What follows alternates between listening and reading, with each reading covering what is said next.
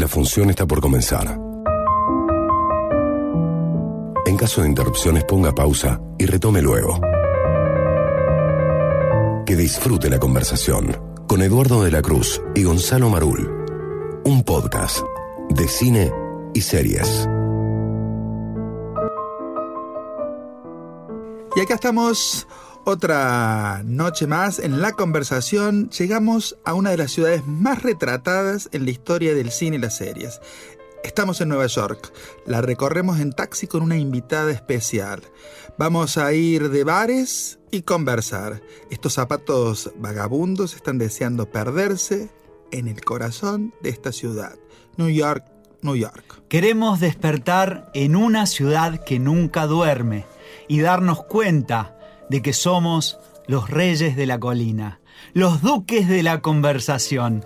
La melancolía de nuestra pequeña comarca se está desvaneciendo. Tendremos un flamante nuevo comienzo en la vieja Nueva York.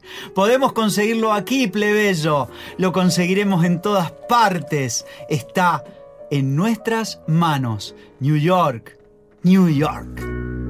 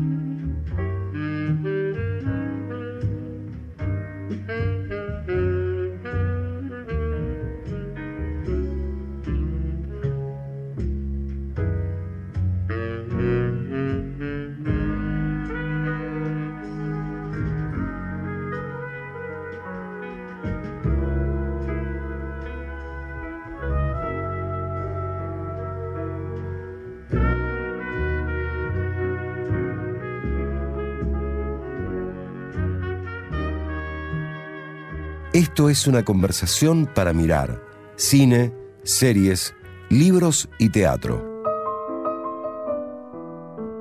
Hemos llegado a una de las ciudades más, más filmadas del mundo y tenemos, Marul, tenemos una compañera de viaje. Una compañera muy especial. Muy especial. Nuestra segunda invitada en la segunda temporada de la conversación. ¿Cómo va? Muy bien. ¿Quién es usted? Preséntese. Soy Camila Argüello. Entre tantas otras cosas, soy productora, digamos, de este maravilloso eh, ciclo de podcast y programas radiales que se titula La conversación con ustedes dos, que son los duques de esta comarca. Así que tenemos la segunda invitada y le hemos invitado a viajar a, a esta ciudad porque a ella le gusta mucho el cine, ¿eh? le gusta de algo que va a charlar y conversar dentro, dentro de un ratito, así que lo vamos a tener aquí eh, en, todo, en todo este programa, en toda la conversación. Me gusta el cine, podría decir que soy más bien una obsesiva, Sí. pero no compulsiva. No, disfruta del cine. Sí. Disfruta del cine. Bueno, estamos aquí. Vamos a empezar a andar esta ciudad como se debe hacer, como se debe hacer. A veces el presupuesto no, no, es- no alcanza, pero es en taxi y yendo de bar en bar. Porque así Uno de esos taxis amarillos. ¿no? Totalmente. Como el de la película. Como el de- de las películas o como el de alguna película que alguna vez usted recuerde. Y hay una. Vamos a remedar una película de una directora que vamos a charlar dentro de un rato y demás, porque se va de bar en bar charlando y conversando. Así que vamos a ir haciendo eh, distintas estaciones y como hemos convenido cuando hemos llegado aquí en el vuelo hacia aquí, cada uno va a pagar la vuelta, la ronda, ¿les parece? Estoy de acuerdo. ¿Estamos de acuerdo? Estoy de acuerdo. Marul? Sí, que no nos toque Robert De Niro en el taxi nomás y andamos bien. Y bueno, hay que verlo bien. Por el espejo retrovisor uno puede llegar a ver esas miradas y demás. Así que bueno, vamos a empezar a andar y navegar esta ciudad. Qué lindo venir a Nueva York y que no sea pleno invierno. No, esta es una estación. Estamos casi llegando. Estamos en el verano, así Estamos que en el verano neoyorquino. Estamos ideal para una, una comedia romántica, ¿no es cierto? ¿Por qué no? ¿Por qué no? Bueno, vamos a comenzar a hablar y ah, eh, Camila ha traído a una actriz, a un director, a un director, una actriz, una pareja del cine contemporáneo, así que vamos a empezar a charlar con ellos y sobre ellos. Bueno, sí, hoy vamos a conversar en esta primera parte de la conversación sobre una pareja artística que es indisociable. Estamos hablando de la gran Gina Rowlands y John Cassavetes. ¡Qué pareja! Una pareja que en un lugar sin tiempo y sin espacio se encontraban a probar, ¿sí? a, a- ensayar, en un, en un mercado que exige los resultados y la perfección. Ella y él hacían algo que no se hacía hasta ese momento. Improvisaban. Podemos, estamos en condiciones de decir que son uno de los pioneros del cine independiente de Estados Unidos y ellos se conocen en la Escuela de Arte en Nueva York y lo interesante es que vienen de dos universos muy diferentes. Por un lado, Gina Rowlands es hija de un banquero, viene de una familia muy acomodada para su época y por otro lado, John Cassavetes era un plebeyo, era una, una persona del pueblo. Por supuesto, como debe ser. Como debe ser, un guapo, un plebeyo muy guapo, eh, que se enamoraron perdidamente y formaron esta dupla creativa con la que, bueno, se pusieron al hombro, por así decirlo, una manera de hacer cine que hasta ese momento no estaba muy explorada, que era el cine independiente. Y para esto, tanto Gina como John Cassavetes eh, realizaban trabajos actorales para otros directores y para otras eh, productoras cinematográficas. Y la condición era que con el, el dinero recaudado ellos comenzaran a filmar sus propias películas bajo sus propias reglas. Y además establecieron un vínculo que hasta el momento no se veía de la forma en que ellos lo establecieron entre el teatro y el cine, rescatando del teatro esa capacidad que tiene de poner a la actriz o al actor en un lugar único, que el cine lo había relegado, estaba más preocupado por otras cuestiones técnicas, pero la actuación no estaba en ese lugar donde ellos, me parece, la ponen eh, hoy en cualquier academia de teatro, de actuación, son una, una pareja relevante. En ese Son territorio. bibliografía obligatoria. Ah, obligatorio. Obligatoria. Sí, sin duda. Y lo interesante también es pensar de qué modo ellos generaban comunidad eh, para rodar sus películas, ya que sus elencos de actores y de actrices eran mayormente familiares, eh, amigos y amigas. En muchas de las películas aparece la madre de Gina Rowlands y la madre de, de John Cassavetes, así como también otros actores eh, como Peter Falk o Seymour Castle, que eran eh, amigos simplemente. Y de este modo fueron generando una comunidad que a ellos eh, les permitía no tener mayores costos de producción y filmar eh, como ellos quisieran bajo sus propios modos y sus propias formas. Totalmente, algo del teatro lo tiene muy naturalizado. Siempre se dice, no, el cine es caro, sale mucho dinero, pero ellos generaron al interior, obviamente, de los Estados Unidos, donde todo tiene que ser con dinero, un sistema amoroso también de, colectivo como es el teatro para poder producir. Bueno, y ahí está, me parece una clave interesante para pensar que no es necesario eh, una, una gran cantidad de dinero para filmar una obra eh, que trasciende en el tiempo, sino que es la idea lo que vale y la calidad y también, bueno, eh, lo que ponen en juego para, para hacerlo, la creatividad y el arte en sí mismo. Ah, y apostaron a esta cuestión de la calidad, tiene que ver con el texto o con la historia que se va contando y con quién lo voy haciendo. Y bueno, un poco tiene algo de los franceses, ¿no? La, una política de autor, que esa política de autor, en este caso de esta pareja y de esta ciudad, tiene que ver con una cuestión de lo, lo temático, lo, lo independiente, porque hay que recordar que Casabets era un guapo actor, muy requerido por los estudios. Y todo esto se contrapone ese sistema de grandes estudios que hoy ya no existe, porque hoy las plataformas han venido a romper ese sistema de estudios, digamos, ¿no es cierto? Entonces, esta cuestión teatral, cinematográfica y de comunidad, que hoy lo escuchamos muy en, la, en, palabras de actores y de músicos, ¿no? Hay que crear comunidad. Ellos lo hacían y se proponían contar sus historias, las historias que ellos consideraban que debían ser mostradas, teniendo ese diálogo muy fluido entre el teatro y el cine. Bueno, Gina Rowlands, ¿por qué Gina Rowlands? Es la pregunta. Eh, ella nunca ganó un Oscar, si bien fue eh, nominada por eh, dos películas que ya vamos a estar hablando de ellas. sin embargo, recibió un premio honorífico en el 2015. Gina Rowlands todavía está viva, cumplió años hace muy pocos días, 93 años creo. Y es una persona que tiene un gran valor para todas las generaciones posteriores de actrices, porque era realmente auténtica en, lo que hacía en su momento.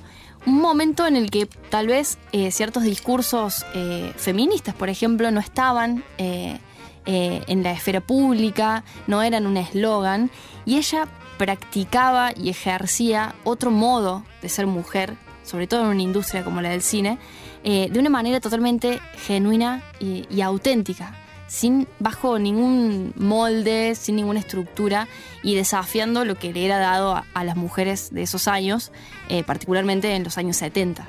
Claro, el cine era muy cruel con las mujeres y con las actrices porque había que cumplir con un, con un cuerpo, con una dinámica particular y ahí está la política de los estudios estaba la rubia, la morocha, la fen fatal, ¿sí? No, Eran encasilladas, muy encasilladas y vos tenías que reproducir ese modelo película a película, digamos. Y ella fue una y todas al, mismo tiempo, ¿no? Al punto tal de que siempre está ese debate entre el documento y la ficción mm. sobre, sobre la, actuación de ella y es increíble lo que ella hizo siempre, ¿no? Sí, además todas, bueno, como decimos, eh, Gina Roblans y John Cassavetes son una pareja indisociable artísticamente porque tanto los personajes planteados para Gina eh, como, bueno, las creaciones de John Cassavetes eran algo que no podían separarse.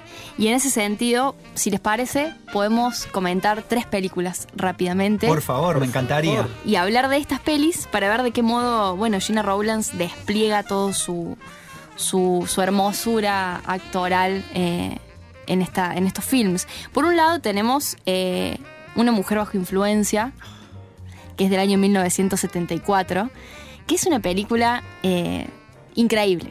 Increíble. Increíble. Increíble. La, la, idea original de esta película es de Gina Rowlands. Ella, ella, le planteó a su compañero, a John Cassavet, le dijo, mira, necesito eh, tengo muchas ganas de interpretar el papel de una mujer que esté atravesada por eh, problemas o dilemas, eh, inquietudes de las mujeres de los años 70. Es- e- ese comienzo, para mí el comienzo de una mujer bajo influencia es uno de los comienzos más extraordinarios que he visto en mi vida. Más allá de la interpretación de ella también, la dinámica de ese conflicto que se va desenredando, donde él desde la fábrica le dice, voy a ir a comer con los muchachos y ella está con un brete ahí en el hogar y nosotros estamos viendo que ellos van, después ella le hace los espaguetis. Hay una cosa narrativa que es extraordinaria. Es extraordinaria y además eh, ella va construyendo un personaje desde el deseo de la mu- de- del, del ser mujer en conflicto con el, el- el ser madre eh, y rozando siempre los bordes de la locura. Es una triada, deseo, Mirá qué con- locura. qué con temas contemporáneos, ¿no? Total. Y estamos hablando de 1974. Qué, qué adelantado. Por eso a veces eh, estos tienen los clásicos, ¿no? Que cuentan historias universales. Ella en un momento le plantea a sus tres hijos, eh, todo lo que yo hice en la vida solamente fue tenerlos. Una fuerte, declaración fuerte. muy fuerte. Muy fuerte. Eh, pero bueno, en, en esta película creo que ahí se ve claramente como un papel sumamente acabado de Gina Rowlands yendo por estos tres lugares. ¿Ganó un gran premio no? Mabel Longetti era Sí, el personaje. Mabel Longetti era el personaje, inolvidable. Inolvidable. Recomendamos, si ustedes no quieren ver la película completa, aunque sea vean la escena de los espaguetis con 10 hombres en una mesa y ella sirviéndole espaguetis y siendo sumamente amable en particular con uno de ellos, hasta llegar a un punto de tensión que es insostenible. Es increíble. Masterclass, de, actua- ma- masterclass de actuación, ¿no es Sí, cierto? además un lenguaje. Todo Yo sé- actor, actriz debe ver esta película. el, el lenguaje de ella, el lenguaje de la mirada de Casabets, yo lo asocio mucho al lenguaje mismo del jazz. Claro. Es como ese- esa música improvisada, bueno, ese- esa narrativa eh, de improvisación, pero que le da un carácter de verdad. Un- Una cosa que muy difícil de ver. Este, eh, eh, ellos tienen la vieja escuela, ¿no? El guion o el texto, la historia bien amasada, como esos espaguetis, y después el ensayo. Mucho ensayo, que eh, se dejó de hacer porque ahora están las nuevas tendencias que hacen que seamos todos improvisados y demás. Pero el, el ensayo, ensayar mucho frente a la cámara, produce este efecto de lo real o este verosímil cuando lo ves en la pantalla, ¿no es cierto? Que estos dos lo tienen muy trabajado, porque era también la metodología de laburo. Absolutamente. Escritura, ensayo, ensayo, error, ensayo, y después una buena edición. Bueno, Una mujer bajo influencia es del año 1974, una gran década para John Cassavetes. Luego va a llegar Gloria, eh, en el año 1980, abre la década del 80 esta gran película, que en realidad eh, Cassavetes la había escrito para vendérsela a una productora, a, a Gloria. La productora finalmente dice que no se lo iba a comprar, entonces le dijo a Gina, Gina, la vamos a hacer nosotros, con nuestro dinero, con nuestro escaso dinero, y vos vas a ser la protagonista de esta película. bueno, Gloria es una película maravillosa que eh, está justamente situada en la ciudad en la que estamos, en Nueva York, eh, y es la historia de eh, una vecindad donde convive justamente una familia de latinos que se ve amenazados por un grupo de gángsters. Eh, y Gina Rowlands, Gloria, es la vecina de esta familia. Entonces le piden por favor que se quede con el hijo más chico, con un niño, eh, porque a ellos los van a matar. Y así eh, comienza el viaje de Gloria con este niño eh, centroamericano escapando de la mafia por todo Nueva York. Pero qué Además, una película que tuvo una remake. Y es interesante eso, no sé si la recuerdan, con Sharon Stone. Ah, Eh, armaron una remake. Y es lindo ver las dos películas para entender cuál era la mirada, cuál era el método, cuál era eh, la filosofía sobre el universo audiovisual de esta pareja extraordinaria. Na- la Gloria, la remake es Queremos mucho a Sharon Stone, pero no. No, no, no, no, no le va a llegar nunca a los talones Por y ahí eso te demuestra que realmente lo que decías recién, el método de trabajo que, eh, a ver, corregime Marul si me equivoco, que es muy teatral en definitiva, porque eh, escuchás a, a grandes del teatro que me acuerdo de Cartoon, por ejemplo, que puede estar un año ensayando algo para después llevarlo a escena, digamos. Ellos no estaban un año ensayando para hacer una película, pero ahí ves dónde está, porque lo tenés incorporado ese personaje Bueno, entre- a los movimientos. Entre estas dos películas ellos tuvieron una donde hay un, un homenaje extraordinario al teatro también, ¿no? Sí, eh, Open Night. Sí. Night, Noche Estreno. que es un clásico de la gente Sí, que sí. ama el cine, ¿no es Sí, cierto? claro. Eh, bueno, pero Gloria, acá vemos a una Gina Rowlands a todo terreno, eh, armas, tiros, persecución. Regia, no se le mueve un pelo en toda la película. Qué regia. pelo, qué pelo, Qué pelo. qué pelo, nena. Con Qué un niño que justamente va desafiando también esta relación porque ella nunca quiso tener hijos en la película. Detesta a los niños, incluso le dice yo odio a los niños, no me quiero llevar a este niño a cargo mío, solamente tengo un gato y ya es suficiente. Eh, y vemos cómo se va desarrollando esta relación entre el niño y Gloria, es eh, maravillosa. Y por último quiero mencionar eh, a Love Streams, que hay diferentes traducciones. Bien. La fuerza del amor, Y es que la, pa- la palabra amor estaba siempre, ¿no? Ubicada en algún lugar del, del cine que proponían Gina y, y John. Esta película Love Streams es del año 1984 y en algún momento entre el año 1982 y 1983 John Cassavetes se enteró que tenía solo seis meses de vida. Ya estaba llegando a su final eh, luego de, bueno, de una cirrosis. Eh, no le dio la noticia a nadie, ni siquiera a la propia Gina Rowlands, y decidió grabar su última película, que es eh, La Fuerza del Amor, donde acá justamente él condensa un poco todo lo que viene desarrollando en, en sus otras películas. Eh, y es una película maravillosa también porque Gina Rowlands hace de una esposa que se queda sin su hija, que le quitan la tenencia, que está recién separada, y John Cassavetes es su hermano. su hermano, un escritor, un bohemio, un hombre de la noche, en, los que, en la que los dos van acompañándose eh, en este camino hacia la soledad y, y la decadencia. Es una película maravillosa que, que bueno, eh, deja puesto el amor sobre todas las otras cosas. Una carta de amor al cine en, en- en su última etapa, ¿no? Porque eh, recién le, le comentaba a Cami que lo, esto él lo hizo en el 84. 84. En el 89 una cirrosis lo, lo- lo fulmina y entre medio él tenía un proyecto, un guion, eh, que también tenía la palabra amor, she's, she's lovely, o le, le llamaron eh, Cuando vuelve el amor. Eh, lo cita a un muy joven Sean Penn para hacer este guion En el momento crepitante de Penn. en el momento. Y eh, muere eh, Casabets. El proyecto se lo dan a Ha- Hashby, que es el director desde el, desde el jardín. Desde el jardín. Lo va a querer- cuando lo va a llevar a escena, muere también de un cáncer. Un proyecto que empieza a tener como esa, esa marca, Marca de lo irrealizable y lo va finalmente a tomar su propio hijo, Nick Casabets. Va a ser su primera película y eh, no la podían financiar y finalmente actrices y actores de todo el mundo se juntan, donan sus sueldos. La pareja protagonista va a ser Sean Penn y en ese momento su mujer Robin Wright Penn que tenían en ese momento algo de querer imitar el universo de Gina y John como pareja, pareja casabetiana, si las hay. Claro. Y ellos donan su sueldo y actúan en esa película, pero Nick, su hijo, no tiene eh, la mirada de John, su padre, ¿no? No debe ser fácil ser hijo de estas dos No, personalidades y dedicarse a lo mismo, al cine. Exactamente. Debe ser bastante frustrante. Pero bueno, hermoso esta primera parte. ¿Quién va a pagar la ronda? Yo puedo empezar porque soy la invitada, si les parece. Seguimos viajando por esta ciudad maravillosa y yo tengo un bar para invitarlos. ¿A, A dónde vamos? Eduardo de la Cruz y Gonzalo Marul dialogan sobre pasiones. Bueno, acá estamos. Los traje a Tribeca, este barrio que tiene la relación con un nombre fundamental de esta ciudad que es Martín Scorsese. ¿Lo conocen? Poquito. Bueno, nos sentamos y vamos a charlar algo de él, pero vos tenías algo de Scorsese, ¿no? Bueno, en la década del 80 fue testigo de uno de los cineastas más importantes. Estábamos hablando de John Cassavetes.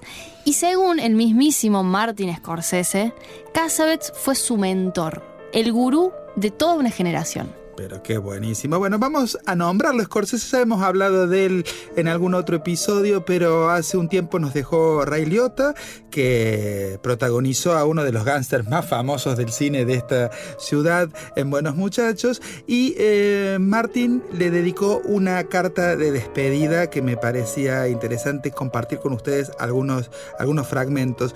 Y creo que Scorsese es quien ha filmado el pulso a lo largo de la historia de fines del siglo XX, ahora lo sigue haciendo en el siglo XXI, a esta ciudad y fundamentalmente a estos protagonistas de esta ciudad, los gángsters, las mafias, los que fueron construyendo el imperio que es Nueva York. Así que vamos a recomendar Buenos Muchachos de Ray Liotta y cuenta, mm, cuenta Martín esto.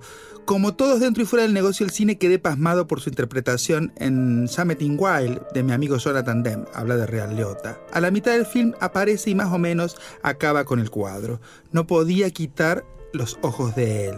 Pero el rol de Ray en esa película era finito y me preguntaba si sería capaz de cargar sobre sus hombros un film completo.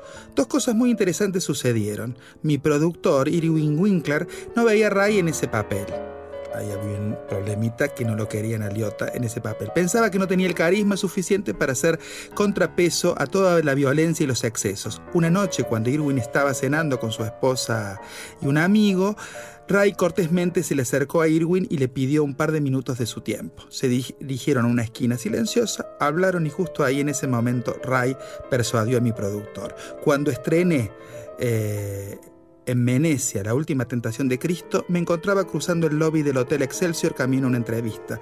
Ray y yo nos vimos a través del lobby y él se dirigió a mí para saludarme y ver cómo estaba. Se acercó y después chocó con una pared de seguridad. En lugar de hacer aspavientos y demandar que lo permitieran pasar, reaccionó tranquila y calmadamente, guardó las reglas y con paciencia desactivó la situación. Me miré, lo miré y con señales quedamos en hablar y se fue.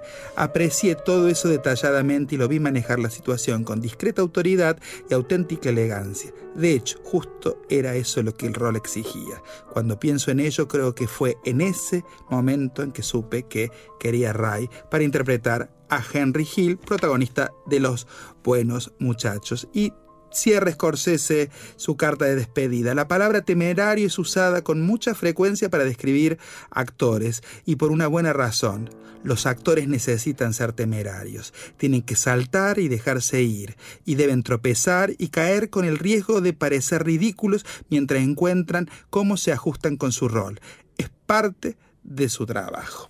Y eso es lo que tiene Scorsese a la hora de elegir sus actores, que creo que fue la única vez que trabajó con Ray Liotta. En esta misma carta se arrepiente de no haber trabajado más y le reconoce el abogado que hizo en Historia de un matrimonio, eh, la mm. película que la pueden ver en Netflix. Así que, con Adam Driver y con Scarlett Johansson. Exactamente. Así que nada mejor que para acompañar estos tragos que escuchar a Martín Scorsese. Vamos a volver si podemos en alguna parte del episodio sobre su figura, pero de despedir a un amigo, a un actor que no lo iba a elegir para una película y cuenta el detrás de la escena de selección.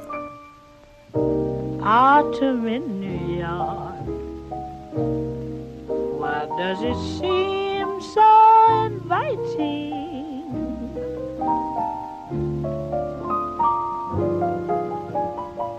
Autumn in New York. It spells the thrill of first nighting.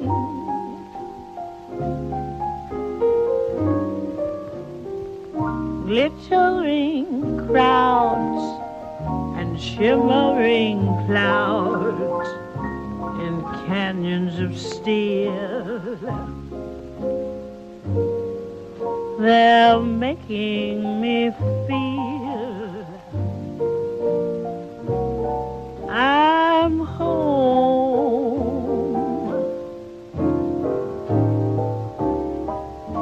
It's autumn in New York that brings the promise of new love.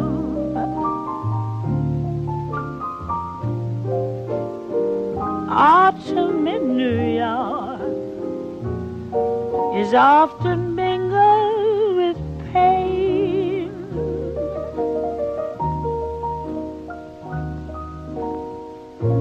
Dreamers with empty hands may sigh for exotic lands.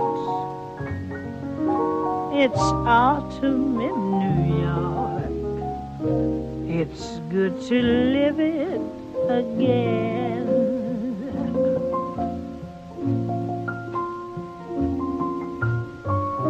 Autumn in New York, the gleaming rooftops at sundown.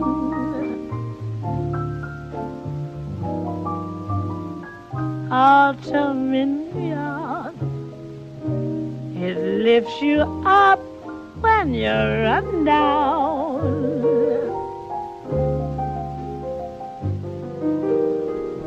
Jaded ways and gay voices who lunch at the Ritz will tell you that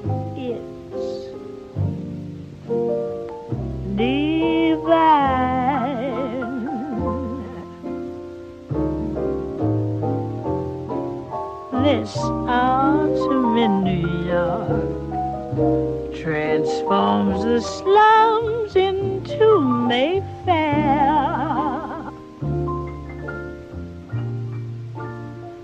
Autumn in New York, you'll need no castle in Spain.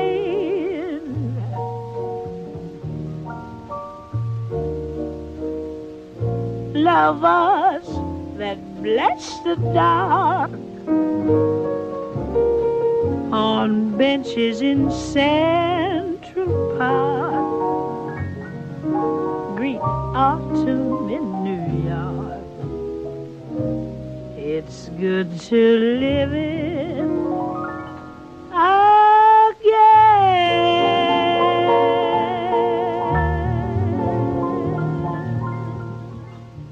Look, I didn't make you people. God did, okay? But there was a design flaw in the creation. He gave you free will. And to balance that out, you were designed to self correct. But unlike the free will muscle, the self correct muscle is not a particular favorite of the Homo sapiens. I'd say self correct falls somewhere between colonoscopy and firing squad on most people's holidays wish lists. At any rate, the truth is, I don't have to actively compete for souls. I don't have to lull or flatter or tempt or deceive because with God at the helm and you people running around wrecking havoc, I'll be honest, I spend most of my time on a sofa watching one hour dramas on HBO. Bueno, este es un monólogo de uh, Satán de Stephen Adley Gurgis, que es un dramaturgo muy prominente actualmente aquí en Nueva York. Eh, él es de aquí y um, está siendo muy producido en Broadway y off-Broadway.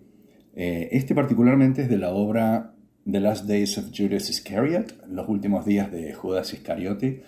Eh, y ahora eh, él tiene un premio Pulitzer por una obra que se llama Between Riverside and Crazy, que es como si fuera una esquina que no existe obviamente. Riverside sí es una calle de aquí de, del noroeste de Manhattan y Crazy es como entre esa calle y la locura, ¿no? Eh, es, es un, un, autor que trabaja mucho con personajes hispanos, sobre todo marginales, ¿no? Gente, eh, alcohólicos, drogadictos, eh, y, y, su lucha por, por pertenecer a una sociedad a la que le está costando mucho hacerlo. Bueno, y acabamos de escuchar a un actor de aquí mismo, de esta ciudad, de New York. Qué placer tenemos y qué privilegio de poder en el programa escuchar a una persona que se dedica al teatro en esta ciudad. Y no es neoyorquino, es cordobés, pero hace tantos años que está aquí y está eh, trabajando al interior del teatro y conoce tanto cómo se mueve el teatro de la ciudad que le hemos preguntado y queremos que nos cuente cómo es el teatro en esta ciudad tan grande, tan cultural, tan artística. Yo me vine aquí en 1998 en, había estado aquí en 1995 tres meses estudiando en una institución que se llama Lee Strasberg Theater Institute y me quedaron ganas de, de continuar estudiando, pues se aprende lo que se llama el método, el método de, de Lee Strasberg o el método del Actors Studio. Eh, yo había leído en La Voz del Interior un domingo, me acuerdo, eh, una nota de Daniel Salzano sobre el Actors Studio. Y yo recién estaba empezando a estudiar teatro y no, no conocía sobre, esta, sobre este estudio. Y bueno, aprendí sobre él, pensé que era una escuela, en realidad es un estudio donde uno entra con ciertas audiciones bastante estrictas. Es el estudio donde estudiaron o, o, trabajaron actores como Marlon Brando, James Dean, Al Pacino, Robert De Niro, Anne Bancroft, Meryl Streep. Entre suerte y trabajo de poder estudiar aquí. Luego me, conocí mucha gente aquí que estaba trabajando en el teatro hispano, haciendo teatro en español y conseguí trabajo en eso y, y ya decidí quedarme. Eh, el teatro aquí es muy vasto, obviamente. Claro que en Buenos Aires también hay muchísimo teatro, pero hay muchos tipos de teatro aquí. Eh, se hace teatro en muchos idiomas, entre ellos el español es uno de los más prominentes. Nada más aquí en New York hay aproximadamente 10, 12 compañías que hacen teatro en español. La compañía en la que yo trabajo es la más grande por la cantidad de gente que sirve anualmente, que es aproximadamente 40.000 personas por año. Y no solamente con obras de teatro, sino también con programas educativos, obras de teatro para estudiantes de secundaria, eh, adaptaciones de novelas famosas de autores latinos, hispanoamericanos. Es una actividad muy grande la que desarrolla nuestro teatro porque es un teatro de repertorio real, o sea que podemos tener hasta, hasta 12 o 14 obras por año corriendo en diferentes horarios y a las 3 de la tarde hay una obra y a las 8 de la noche hay otra y el otro día hay otra a las 11 de la mañana y que cambia la escenografía. Es una locura, pero es uno de los teatros más, más importantes. Es el teatro considerado más importante en español en los Estados Unidos. Por la cantidad de gente que sirve y también por el presupuesto que maneja, que es bastante alto para un teatro off-Broadway, que eso es otro tema, ¿no? Los teatros aquí se dividen en el Broadway, off-Broadway y off-off-Broadway, y la única diferencia es la cantidad de butacas que tiene los teatros eh, off-Broadway eh, tienen más de 100 butacas, ¿no? Los off-off-Broadway tienen hasta 99 butacas. Bueno, esas son las cosas que puedo contar eh, sobre mí, sobre el teatro de Nueva York, que es algo que se puede hablar por mucho tiempo, pero calculo que estamos un poco acotados de tiempo aquí en la radio. Así que los dejo, les agradezco mucho la oportunidad de, de tenerme ahí en, en el programa de ustedes y cuenten conmigo para cualquier cosa, aquí estoy en Nueva York. Un abrazo.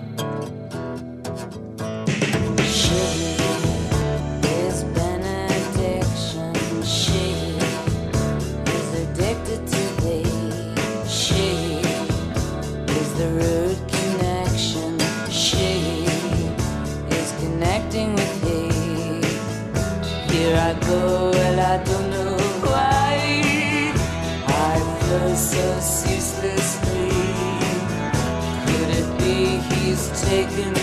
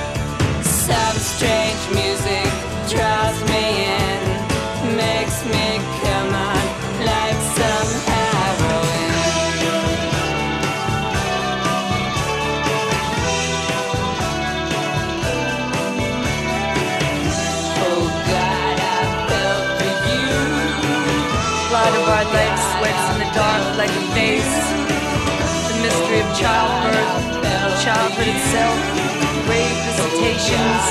What is it that calls us? Why must we pray screaming? Why must not death be redefined? We shut our eyes, we stretch out our arms and whirl on a pane of glass. An asphyxiation, a fix on anything.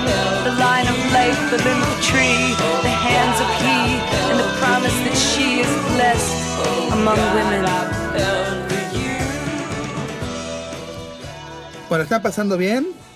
Muy bien. Bueno, seguimos de bar en bar. ¿Sí? Nos vamos a alcoholizar, plebeyo. Y Yo estoy Es mareado. la ya. idea, es la idea. Si no estás en Nueva York y no vas a hacer esta recorrida por bares, no estuviste en Nueva York, ¿no es ¿A qué viniste? ¿A qué viniste? ¿No es cierto? Así que bueno, después los voy a invitar a danzar, pero eso va a ser después que terminemos el episodio. Y hablando de mm, imágenes, actrices, directores, directoras, eh, llegó el momento de hablar de una directora que nació en esta ciudad, empezó sus pasos como actriz, porque así lo decía el paradigma familiar, pero no le fue muy bien con la actuación y su aparición frente a cámaras y eh, se dedicó a ser directora de cine, una gran directora de cine. Estoy hablando de Sofía Coppola. ¿La conocen?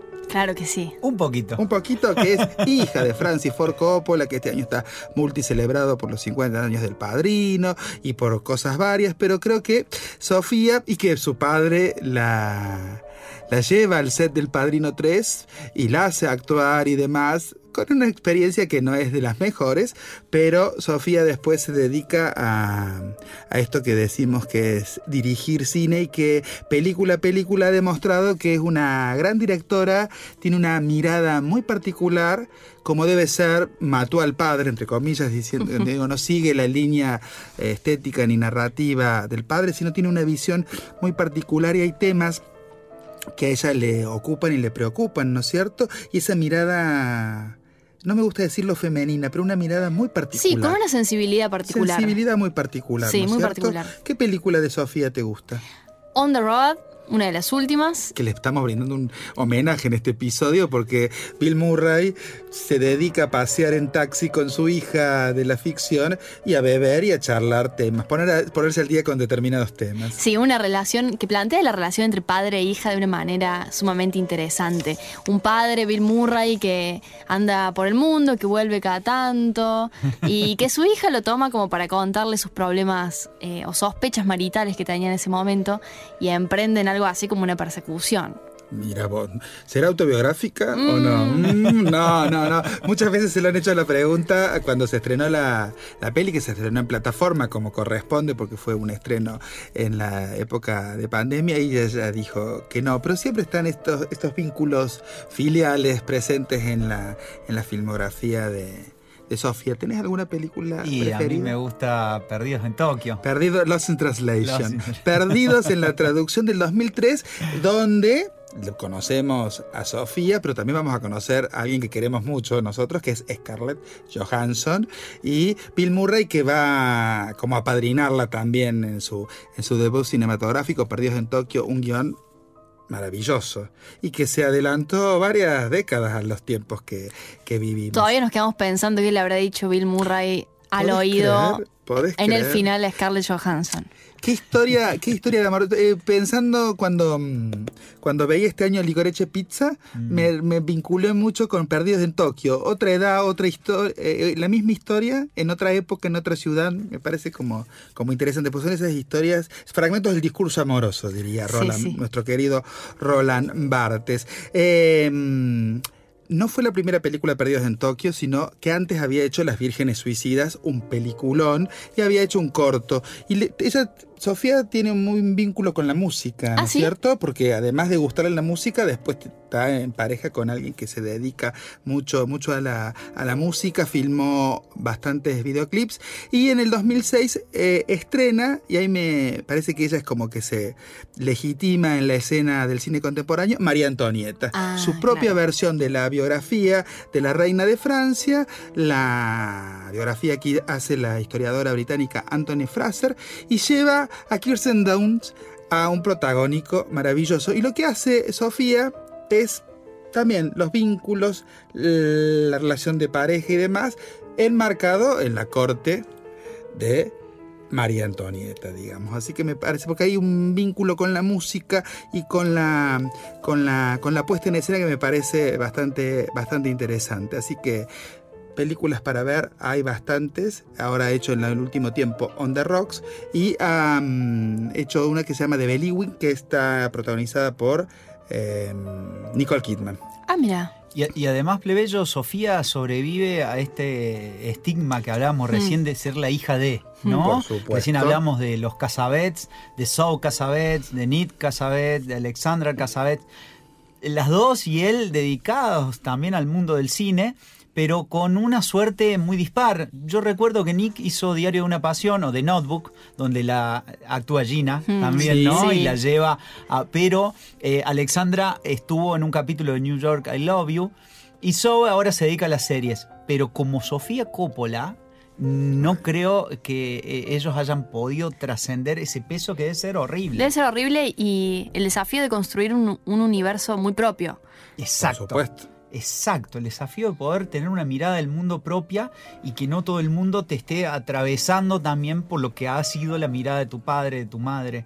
Ah, es increíble. eh, Con el padre. Con el padre y la madre que le tocó en suerte a, a Sofía. Y es una de las primeras, las únicas, primeras directoras que ganó en el Festival de Cannes, ¿no es cierto? Claro. Así que tiene premio, tiene legitimidad y cada película de ella es esperada con gusto y con ansias y se va metiendo en estas cuestiones de eh, esa cartografía de las de los vínculos fundamentalmente y de las relaciones, ¿no es cierto? Así que eh, agradecemos el cine de Sofía. Su padre en el 78, en este documental que hizo su madre, que se llama Sí. El corazón de las tinieblas, uno de los, para mí, de las joyas de ese documental es eh, Francis Ford Coppola en el año... se- eh, ¿qué- ¿Cuándo fue Apocalipsis, Apocalipsis Now?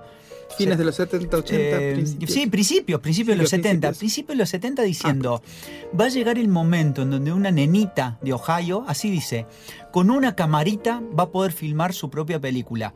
Él lo ve en el año 72 a eso, ¿no? Entonces, ella chupó, Sofía chupó de ese padre que en el año 72, algo que nadie imaginaba que alguien con una cámara, recién hablamos del dinero y lo que implicaba producir, lo vieron John y Gina eh, desde otro lugar a la idea de producir mancomunadamente y colectivamente y amorosamente de manera teatral. Y Francis Ford Coppola lo vio a través de la tecnología. Es una maravilla. Maravilla, así que eh, celebramos el cine de Sofía Coppola, invitamos a ver toda su filmografía, On the Rocks la consi- bueno, todo su cine está en las plataformas y si no navegan profundas, así que con la invitación a Sofía nos vamos para otro bar. Nos vamos ¿Están- a otro están bar. preparados? Claro. Sí, Bueno, sí. vamos entonces. La conversación. Un podcast como excusa para el encuentro. Ya la noche se hace sentir en Nueva York. ¿Cómo hemos visto la noche neoyorquina en el cine y las series, no? Cómo es como que uno ya la conociera a esta ciudad de toda la vida, ¿no? Es parte, forma parte de la educación sentimental, ¿no es cierto? Venir a Nueva York es como estar en una película. Es Seguramente, seguramente. Así que eh, traemos a un personaje, vamos a volver a traer a Scorsese, porque Scorsese además de ser un director talentoso, es un amante del cine, es fan de ciertas personas, produce eh, documentales y además tiene una fundación donde eh, cuida, por un lado, el cine clásico, la restauración y el patrimonio del cine, y también beca a actores, actrices que tienen la posibilidad, nosotros lo nombrábamos en el capítulo de Francia con Nahuel Pérez Vizcayar, ¿no es cierto?, que vino a hacer una estancia a esta ciudad y después se fue para otro, para otro continente. Pero, ¿vieron el documental Supongamos que Nueva York es una ciudad? Es una Sí. gran ciudad. ¿Es una gran ciudad? ¿Lo vieron o no? Es una maravilla. ¿La conocían a Fran Lebowitz o no la conocían? No la conocía. No la conocía. Una escritora, humorista, del cual eh, Scorsese es súper fan y produce este documental. Lo acompañó bastante porque Franz se dedicó en el último tiempo, en los últimos años, a hacer esta serie. Deberíamos copiar esa. Me gusta esa idea de ir por los teatros a conversar, ¿no es cierto? Qué lindo. ¿Les gusta? Me encanta la idea. Bueno, plan para 2023. Podríamos hacerlo. Eh, Entonces, ella tiene como una dinámica donde tenés un entrevistador, conversan y después. Eso son 40, 45 minutos. Y después preguntas del público, que es lo que más le interesa a Francia. Y ella no tiene ningún problema en responder todo, porque tiene un humor sarcástico, ácido, todo lo que la cultura de la cancelación No contemporánea no quiere. Y es muy interesante ver el documental a luz de estos tiempos más cancelatorios, porque en el momento en que se filmó no eran tantos. Y hay ciertas entrevistas cuando se estrenó este documental que se le hicieron a Fran y habla un poco de que no le gusta estos tiempos cancelatorios porque justamente lo que cancela es el humor, la ironía y la crítica, porque no hay nada mejor para la crítica cultural que ejerce un escritor, un comunicador, un humorista, que la ironía, la capacidad de metáfora, lo subversivo de esa, de esa cuestión, ¿no es cierto? Fran es un personaje adorable, y no solo que es adorable, sino que es neoyorquina nativa. Exactamente. Y en el documental, que son algunos capítulos, no, es- no es muy largo, eh, bueno, ella conoce Nueva York como la palma de su mano y es muy lindo poder verla eh, recorrer la ciudad eh, con el conocimiento que tiene de la misma. Es interesante la- las tomas que le ha hecho Scorsese, viste, sobre Sam. Hay en un momento que vemos Nueva York que parece filmada por drones, pero no está filmada por drones, es una maqueta. Sí. Y ella se para en determinados lugares, ahí está como eh, la maestría de Scorsese, y le hace contar determinadas cuestiones en algún momento, porque...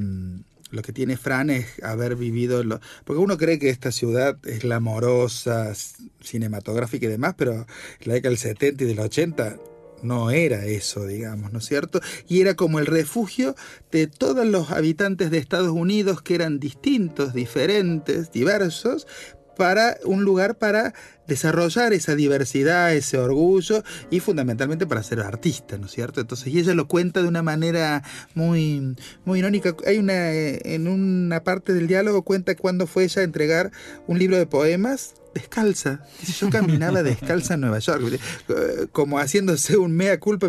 Mirá de lo que éramos En lo que éramos eh, capaces. De lo que éramos capaces. Y lo que tiene el documental es de, en relación a lo que veníamos hablando de Casabet, Rowland y todos estos personajes hermosos, es cómo en esas décadas lo importante era lo creativo y lo talentoso que vos podías eh, crearte, pero el trabajo en comunidad.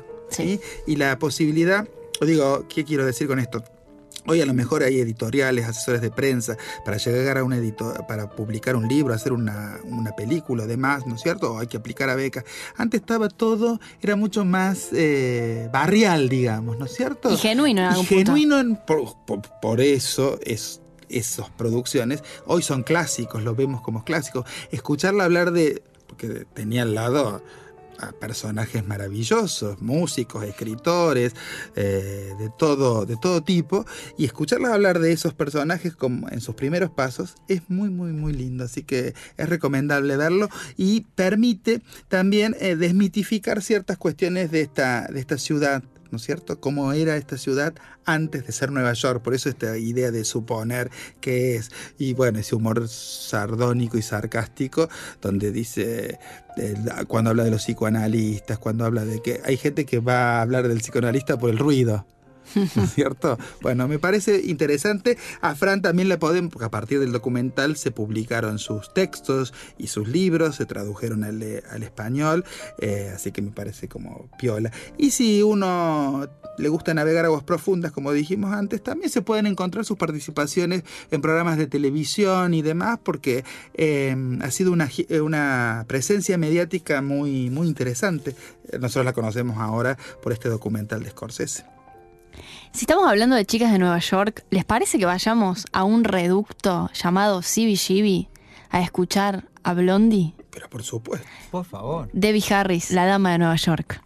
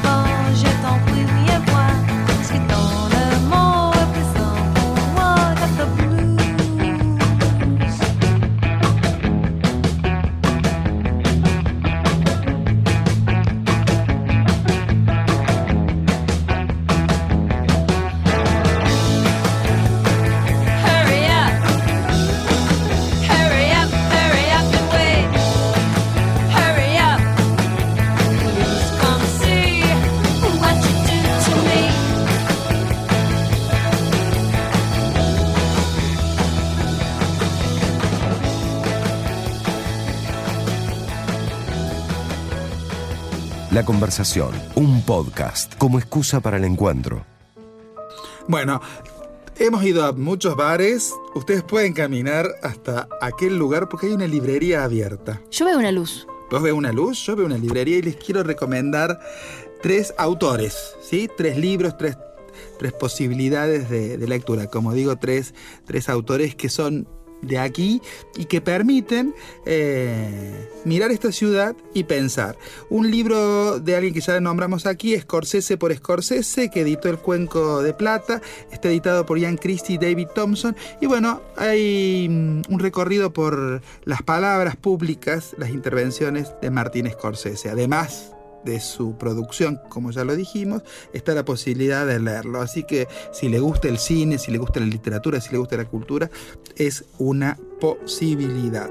Un personaje muy neoyorquino que a lo mejor ustedes han leído es Susan Sontag. ¿Sí? Sí, impresionante. Impresionante, bueno, les recomiendo, como digo siempre, todo de ella, pero eh, si hablamos de cine, hay un libro que se llama Estilos Radicales de 1969, donde Susan Sontag se mete con el arte cinematográfico, pero tenemos contra la interpretación Oh. y otros ensayos, que es clásico Librazo. de clásicos, librazos, que se consigue en la librería, en esta que estamos aquí y en cualquiera. Sobre la fotografía de 1977, me parece que es bibliografía eh, necesaria y les recomiendo La enfermedad y sus metáforas, que a partir de, una, de un cáncer que les diagnosticado, ella además empieza a escribir sobre su enfermedad. Así que me parece piola tenerla en cuenta. Y una autora que mm, es muy nombrada, muy leída, pero quiero rescatar un libro, es Joan Didion, con El año del pensamiento mágico.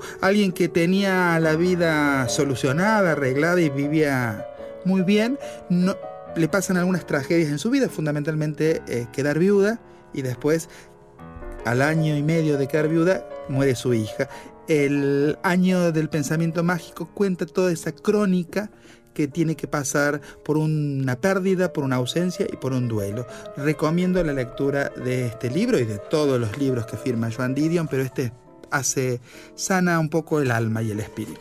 ¿Puedo agregar uno? Pero por supuesto, La trilogía de Nueva York de Paul Auster. dale. Eh, si gustan de ficción, de novelas policiales eh, o negras, van a buscar la trilogía de Nueva York de Paul Auster y la van a pasar muy bien. Muy bien. Bueno, nos llevamos varios libritos. ¿Quién paga la cuenta de la librería? Yo no. Uy, yo no tengo, no me anda la tarjeta. Toca el plebeyo.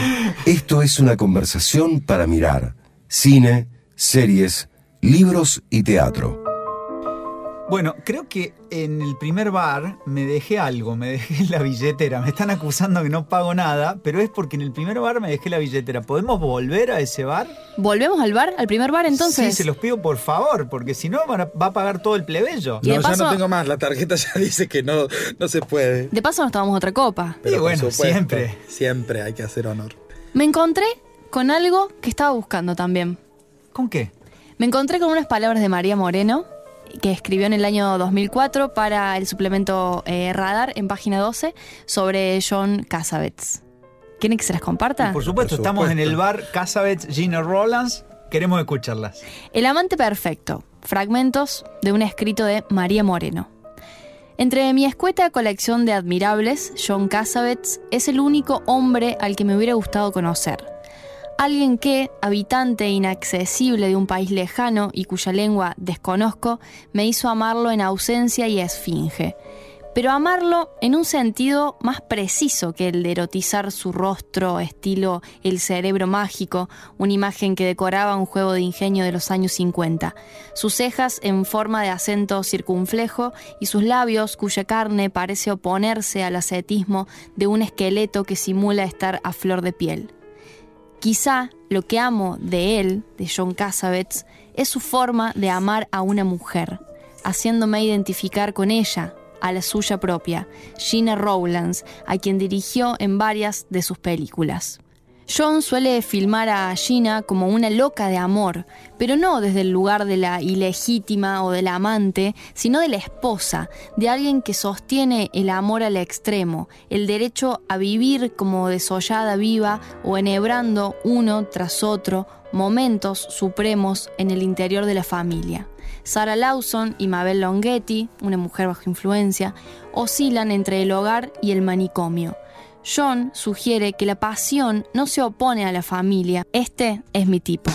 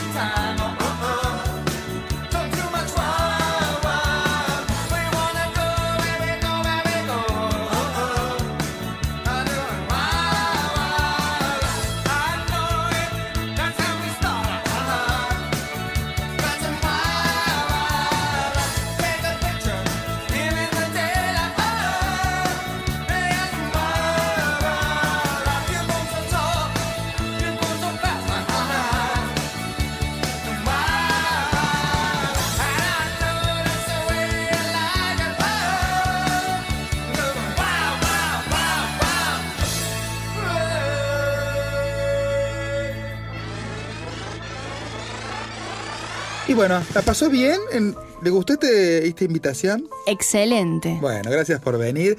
Camila Argüello, que es productora, comunicadora, el alma mater de este programa, de este podcast, de este proyecto. Se vienen nuevos proyectos también. Sí, Lo y podemos ella, y decir. ella tiene un porque- programón de radio también. Sí, nos antecede. deja- Cuente, cuente el programa.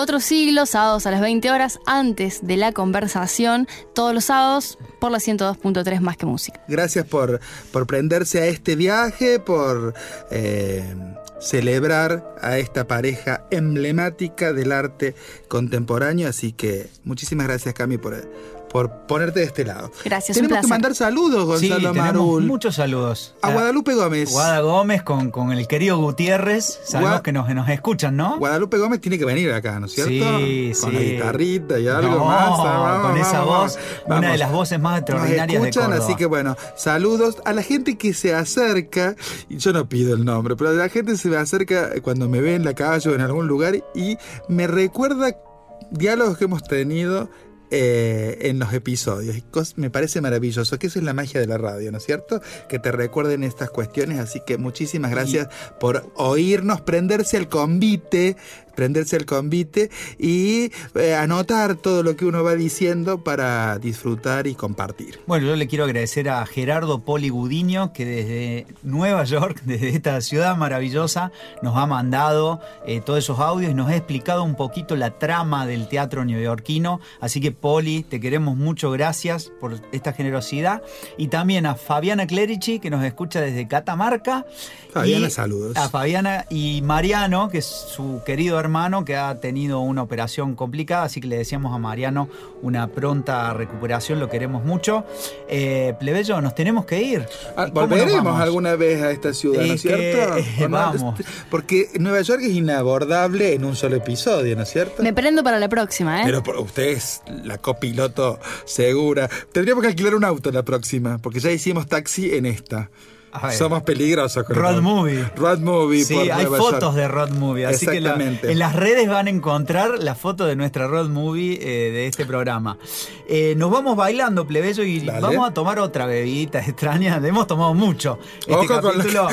con lo- con lo que me ofrece. Pero viene otra bebida. Nueva York nos trató tan bien. Volveremos. Acá pueden escuchar nuestro acento cuando hablamos. Somos aliens en New York. Somos aliens legales. Cami, plebeyo, mírennos caminando por la Quinta Avenida. Caminamos con nuestra bebida extraña en la mano. La llevamos a donde sea que vayamos. Somos aliens. Somos aliens legales. Somos aliens en New York. ¡Wow! Somos aliens. Somos aliens legales. Somos aliens en New York. Hasta el próximo viaje.